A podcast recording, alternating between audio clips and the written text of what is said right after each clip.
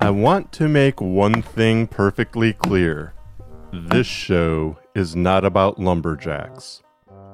My name is Christopher Grunland, and every month I share a story. Sometimes the stories contain truths, but most of the time they're made up. Sometimes the stories are funny, other times they're serious. But you have my word about one thing. I will never, ever share a story about lumberjacks. This time, I'm recording on the anniversary date of the day I came up with the show. In honor of that, for real, it's the post-apocalyptic office story. All right, let's get to work. Alone in H Q.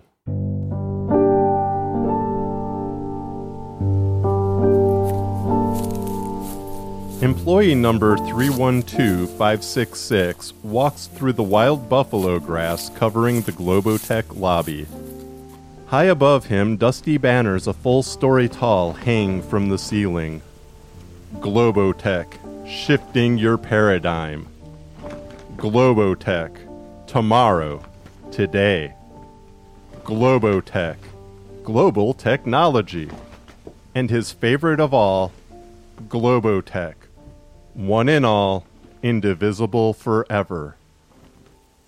On the walls, oversized monitors that once welcomed visiting clients and informed employees of upcoming company town hall meetings have long gone dark. An array of clocks showing times in Globotech offices around the world stopped working a dozen years ago. The Zen waterfall fountain near the wall of windows is so dry that it no longer supports the algae once growing on it. Were it not for employee number three one two five six six filling the fountain's basin with water from a nearby creek, the frogs and turtles calling it home would be dried up as well, or at least left to fend for themselves outside in the elements. A deer near the security desk raises its head at number three one two five six six's approach and runs down the hall toward the cafeteria. As it passes, birds scatter from exposed ductwork in the ceiling and fly outside through broken windows. It used to not be like this. To know employee number three one two five six six, one only needed to look at his annual performance reviews. Every year, he was the one his manager deemed as exceeding expectations. He was the one who could be counted on to work during weekends and holidays while others slacked off and dared have lives outside of work. Working overtime was a fair trade-off for healthcare and other benefits that seemed to dwindle a bit more each year. But that didn't matter when employee number three one two five six six's four oh one k grew and the value of his small house increased over time. He'd seen the United States and some other parts of the world on the company's dime, even though it was mostly airport to job site, to hotel, to restaurant, and back to hotel. That routine repeated all week until flying home on Friday with a bit of time to rest before getting back to work on Saturday at home. It never bothered employee number three one two five six six that management told their subordinates to tighten the purse strings while they took meetings in other countries just to keep platinum travel statuses. When meets and fails to meet expectations coworkers said it was crooked, he argued their leaders worked hard and deserved it. Give to the corporation, and it would provide in turn. If they needed him to sweep streets around headquarters, he would have gladly done so. And then one day, everything changed. It took nineteen years for the technological collapse promised by many at the stroke of midnight in the year two thousand to become real. With the push of a big button, two childish world leaders started a war, which led to other countries jumping in so they wouldn't feel left out. New weapons were revealed. Power grids went down and never came back.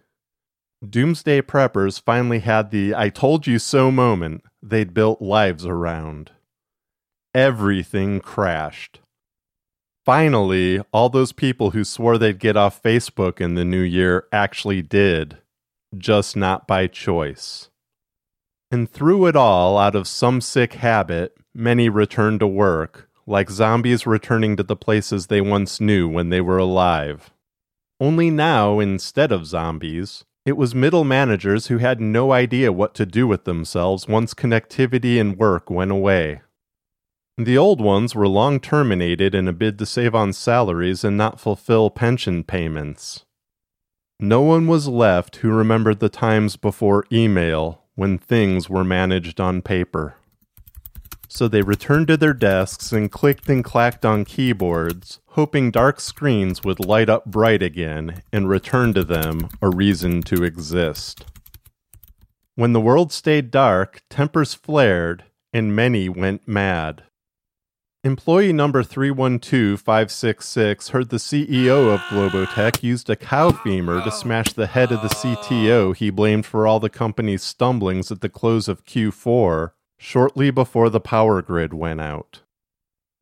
Gone were the days of quick hallway meetings with promises to catch up over drinks when projects were done.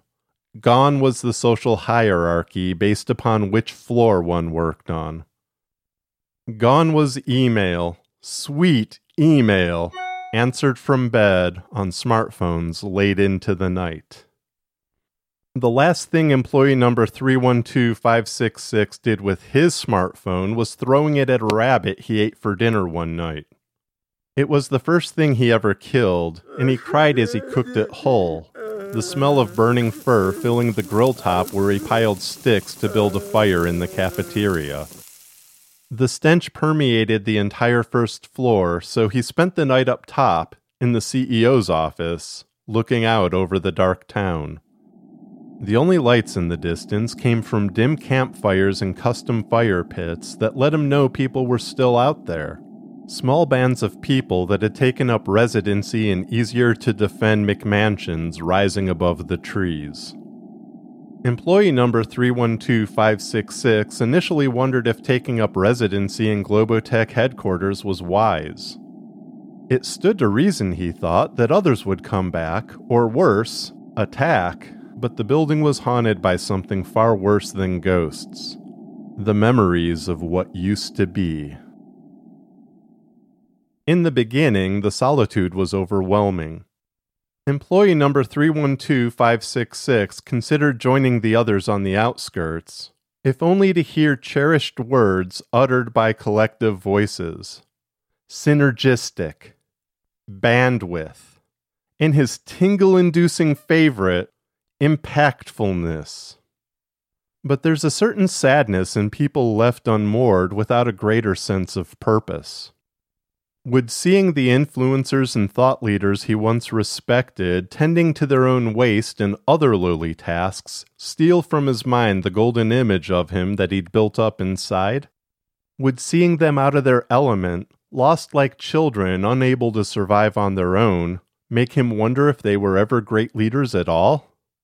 It was better to go on alone, he thought, honoring those he once revered by keeping their tenuous authority alive in fabricated memories. To be in such a large empty space, though, left him feeling panicked at the start. Hearing eight floors of office space settle in the quiet of night stirred employee number three one two five six six's imagination. Was that the sound of footsteps coming from the main stairway by the security desk, or simply the knocking of a pipe no longer in use? A face peering through the window in the dark, or his own visage reflected back against the glass? Fear could not be allowed to prevail. Employee number three one two five six six was determined to be the building's keeper. Remembering a passage from a book he liked when he was younger, he wrote it down and carried it with him in his pocket, a tactile reminder to fear nothing of the forest.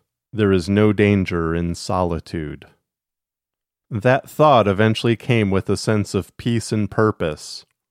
Soon he established a new routine based on days long gone. Besides, he was never truly alone. There were others out there, some maybe even working to bring back all that was lost. He'd do his thing while they did theirs, In a strange way, it was why he liked working in H Q. It was possible to feel completely alone among eight thousand people lost in their own tiny orbits. As long as there are campfires on the horizon at night, there is hope.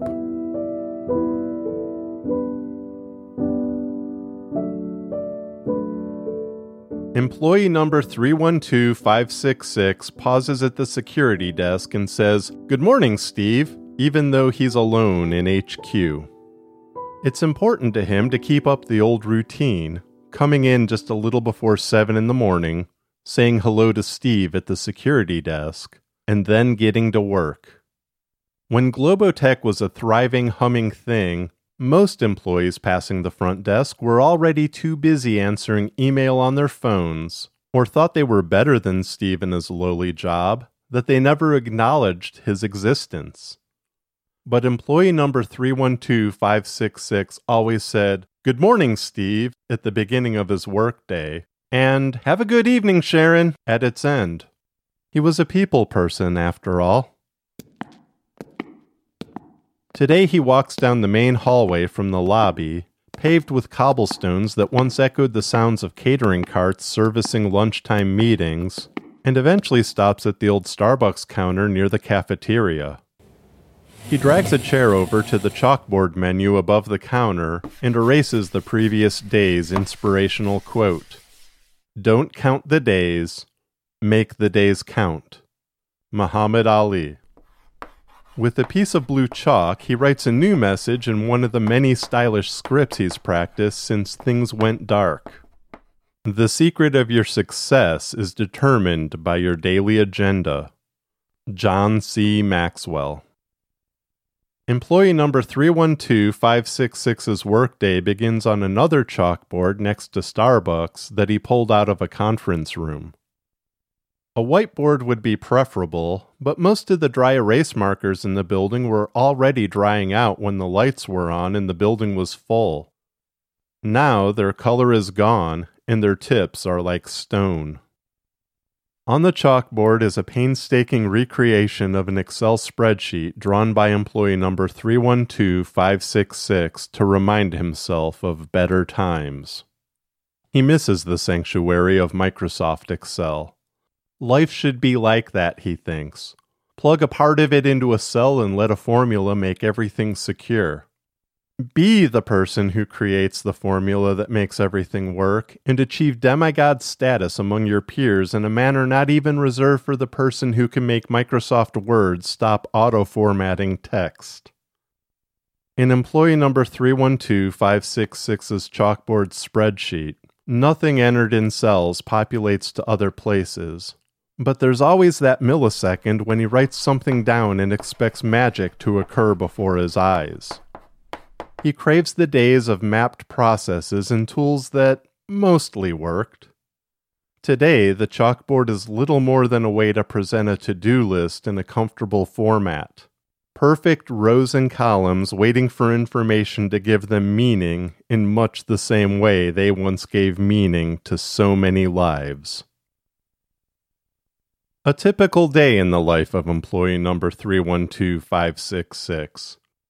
At five thirty a.m., he's awakened by an internal alarm clock that's yet to fail him in his forty-three years. Rising from several stacked yoga mats serving as his bed in the corporate gym, he heads to the locker room to relieve himself in one of the few gravity-fed toilets in the building. A water collection system pulling from a spring-fed creek keeps him not only alive, but affords him several creature comforts. When his morning workout is complete and logged, a makeshift shower bag washes away sweat and any remnants of the day before. Breakfast is usually the prairie salad in the cafeteria, a mixture of nearby edible plants and pecans employee number three one two five six six mixes up in the evenings. When the great outage occurred and most people raided grocery stores for a temporary sustenance fix, employee number three one two five six six raided the library near Globotech headquarters for a crash course in bushcraft and urban survival tactics. He will never run out of the fresh greens, nuts, mushrooms, and small animals that keep him alive. He tells himself that one day soon he'll begin making artisanal sourdough bread instead of basic hardtack. But even during the apocalypse, there are well-intended tasks left undone in the rush of daily demands. Or maybe it's just the way most human beings are wired, giving up bigger dreams for smaller tasks and the quick dopamine hit that comes with them. After breakfast, employee number three one two five six six packs his computer bag and heads to work. He picks up trash on his commute from the back of H Q to the front. Over a full decade after the Great Disconnect, and plastic bags and the lids of fast food drinks are still deposited against the side of the building by the wind. He misses his old commute, with time to think about the work waiting for him each day, or queuing up podcasts when he knew traffic would be particularly heavy. What happens to a podcaster during the apocalypse, he wonders, when there are no more get-rich schemes to be shared, movies or television shows to review, or true crime to talk about. No more self-important hot takes on popular culture, long-winded interviews to schedule, or dude bros who think they're actually funny. Employee number three one two five six six likes to imagine the guy with that lumberjack show found a solar charger and still writes and records his stories. Maybe with twelve years and little else to do, if the power ever comes back, he'll have enough of a backlog to finally release his show again on a regular schedule. Entering the lobby, employee number three one two five six six looks up at the banners hanging from the ceiling. He whispers, "One and all, indivisible forever," with a sense of pride, and then checks on the frogs and turtles in the old fountain. While it's dawned on him that in the fountain he has a replenishing food source without the danger of forays into the woods, there's something comforting about keeping other creatures alive in H Q. Besides, the croaking of the fountain frogs has become its own kind of white noise at night. Something dependable to drown out the echoing creaks of such a large building. Old habits mustn't fade. Employee number three one two five six six says, "Good morning, Steve," as he passes the empty security desk on his way to the Starbucks counter to change the inspirational quote of the day on his chalkboard. Never one to establish a coffee habit of his own, after all, the excitement of work should be all one needs to fuel their morning, he misses the smell of the drink. To the point that early on, employee number three one two five six six brewed a pot each day for effect. Even now, long after running through the coffee stocks on all floors, he is still surprised headquarters wasn't rated for coffee over other supplies. How many people died in the months and years after the Great Disconnect fighting over the cherished bean, he's wondered. Somewhere, someone must have been bludgeoned to death by a stout coffee mug reading, "I am not a morning person." The rest of the morning is spent on the third floor in his cubicle where he types away on a long-dead laptop. The sound of typing is soothing. The memory of hotkey commands and proprietary software must never be forgotten.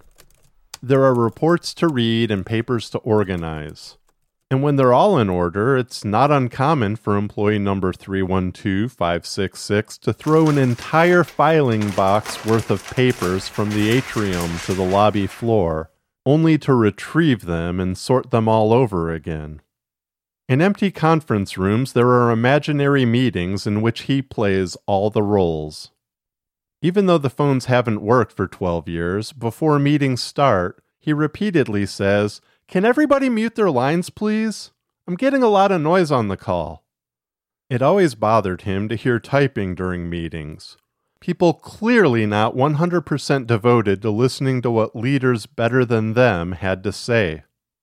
He remembers when it wasn't uncommon to hear someone's dog barking in the background, another reason he believed everyone should be in headquarters and not allowed to work from home. Once, an at-home employee didn't know her phone wasn't muted, and the entire business unit heard her child approach and say, "Mommy, I make poopy." At lunch, he eats a handful of squirrel pemmican and hardtack at his desk. A reminder of busier days when there was no time to disconnect for even thirty minutes, let alone an hour. Co-workers taking hour-long lunch breaks clearly weren't serious about their work, laughing and carrying on with others in the cafeteria, or worse, leaving headquarter grounds for nearby restaurants to get away for a bit. Nothing said I'm dedicated to my work, like eating microwave tuna at one's desk. A malodorous message that you, unlike all those slackers rushing off to restaurants, believe in the work you do enough to do it even through your lunch hour. At least now, the sound of those never taught to chew with their mouths closed, smacking like feral animals at a carcass on a nature show, is a distant memory. The rest of employee number three one two five six six's afternoon is spent in heads-down mode at his desk, clacking away at his keyboard, organizing papers, and writing reports no one will ever read. It's as if he downloaded the contents of his laptop into his mind, and these daily exercises are a way to be prepared better than anyone else, should things ever come back. He can see his computer desktop and the way his personal drives and network drives were all laid out. With a thought, he could track any file he ever worked on, watching folders cascade as memories he refuses to let go. So when he pretends the director of his business unit stops by his desk and says, "I need the monthly T S R report as soon as you can generate it," he grabs piles of paper and recreates them by hand from memory. At the end of his workday, he heads downstairs, being sure to say, "Have a good evening, Sharon," as he passes the security desk on his way out. But his daily work is not done. In fact, now the work of survival begins.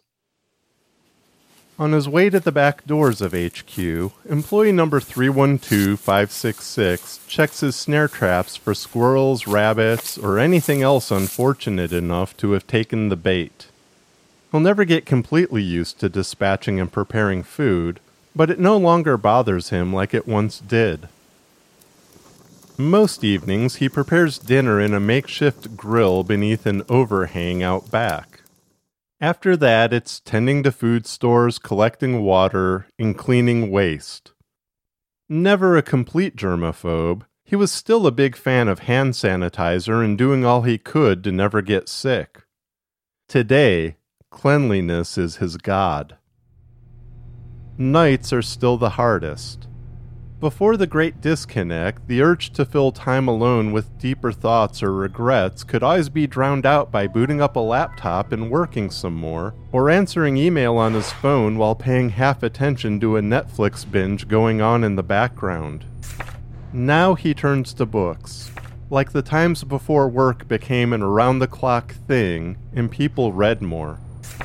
To keep his mind busy, he's trying to remember the smallest book in his collection so he can recite it entirely verbatim all the way through. It's a story about a street sweeper who brings light to the masses and ends up chastised for thinking outside the box. He sees himself in the character, a curious individual with good ideas that were often shoved down by authority. He can recite the book up to the last chapter. Tonight, he has a simple goal. Remember the opening lines to part twelve. "It was when I read the first of the books I found in my house that I saw the word I.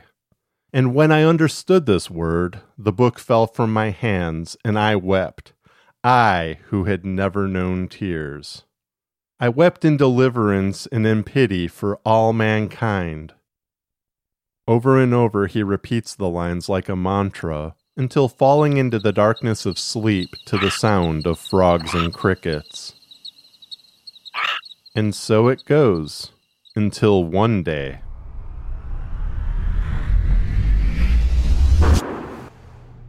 Employee number three one two five six six is startled awake when the building creaks like a waking god.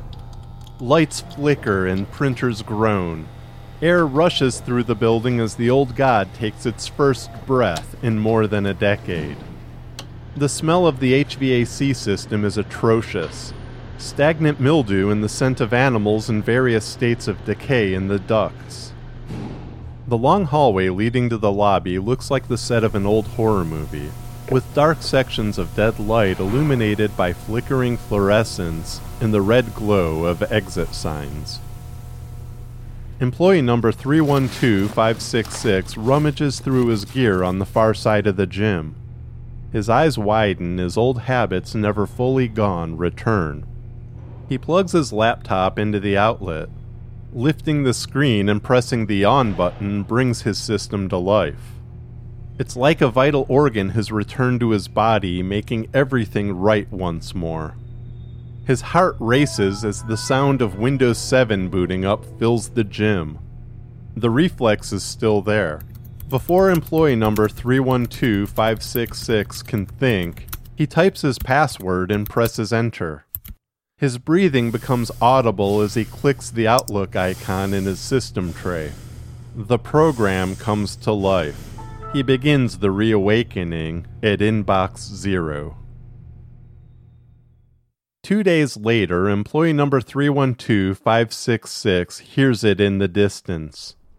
Once such a common thing, now just a memory. He can't tell how close it is as he charges through the buffalo grass on his way out of the Globotech lobby. He fears he's too late as he rushes up a nearby hill for a better look. But the old sounds always did have a way of silencing the natural world, burying the beauty beneath its din. He waits for several minutes, the distant hum growing louder, until its source finally comes into view. A glint of sunlight on the windshield, and then the Doppler effect of the first car to pass by on the highway in twelve years. He waits for others, but no more pass by. Still, if there is one, more are out there. It's now just a matter of time. When employee number three one two five six six returns to H Q, he's overcome with shame. Soon others will arrive, only to see the lobby overrun by grass and frogs. Carpets near broken windows reek of mildew. A cafeteria sure to fail a health department inspection. That night he climbs the stairs to the eighth floor and sits at the C E O's desk. Campfires in the distance have given way to a smattering of electric lights as McMansions glow once again. He catches movement on the highway. Headlights. Even eight stories up and ensconced in the C E O's glass lookout, it is the loudest sound in his world. What will it be like when they all return? Employee number three one two five six six leans back in the big leather office chair and closes his eyes, imagining being the one in charge. His heart races when the building shifts and it sounds like somebody entered the office. He opens his eyes, almost expecting to see the C E O standing in the dark, wielding a cow femur, ready to commit his last barbaric act before the great reconnect. "We mustn't think like that," he mutters. He makes his way downstairs in the dark. No need to light up H Q until it's in proper shape.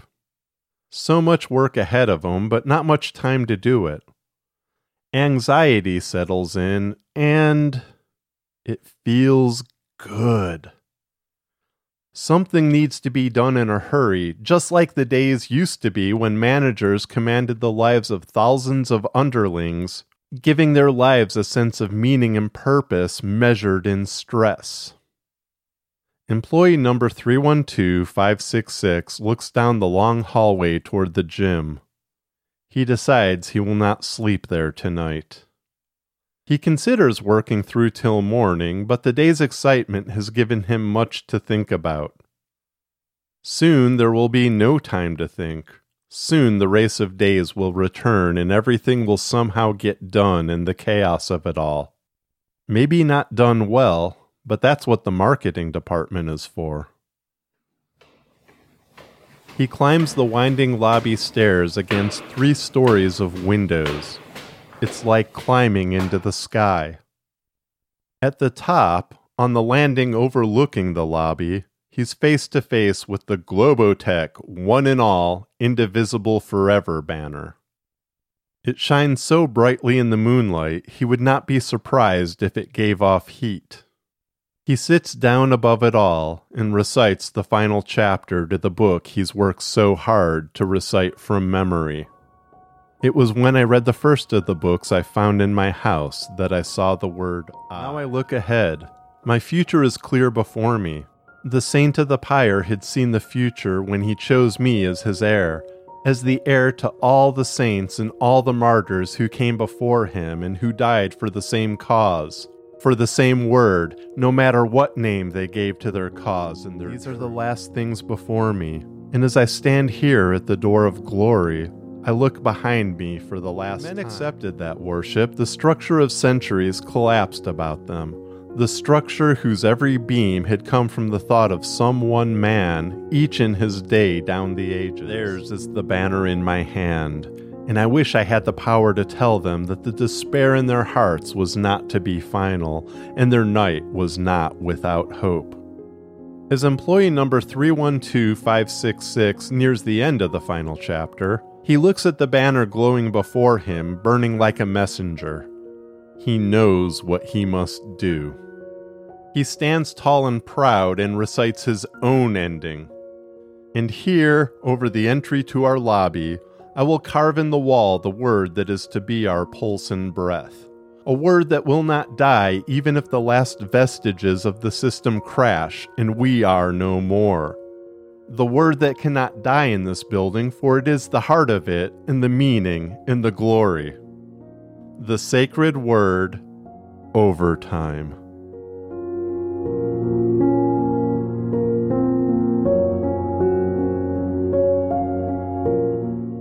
A big thank you for listening to Not About Lumberjacks. All music by Ergo Fizmiz and Kai Engel. Visit no lumberjacks dot com for information about the show, the voice talent, and music. In a month, I'm bringing you the weirdest father and son story I may ever write. Until next time, be mighty and keep your axes sharp.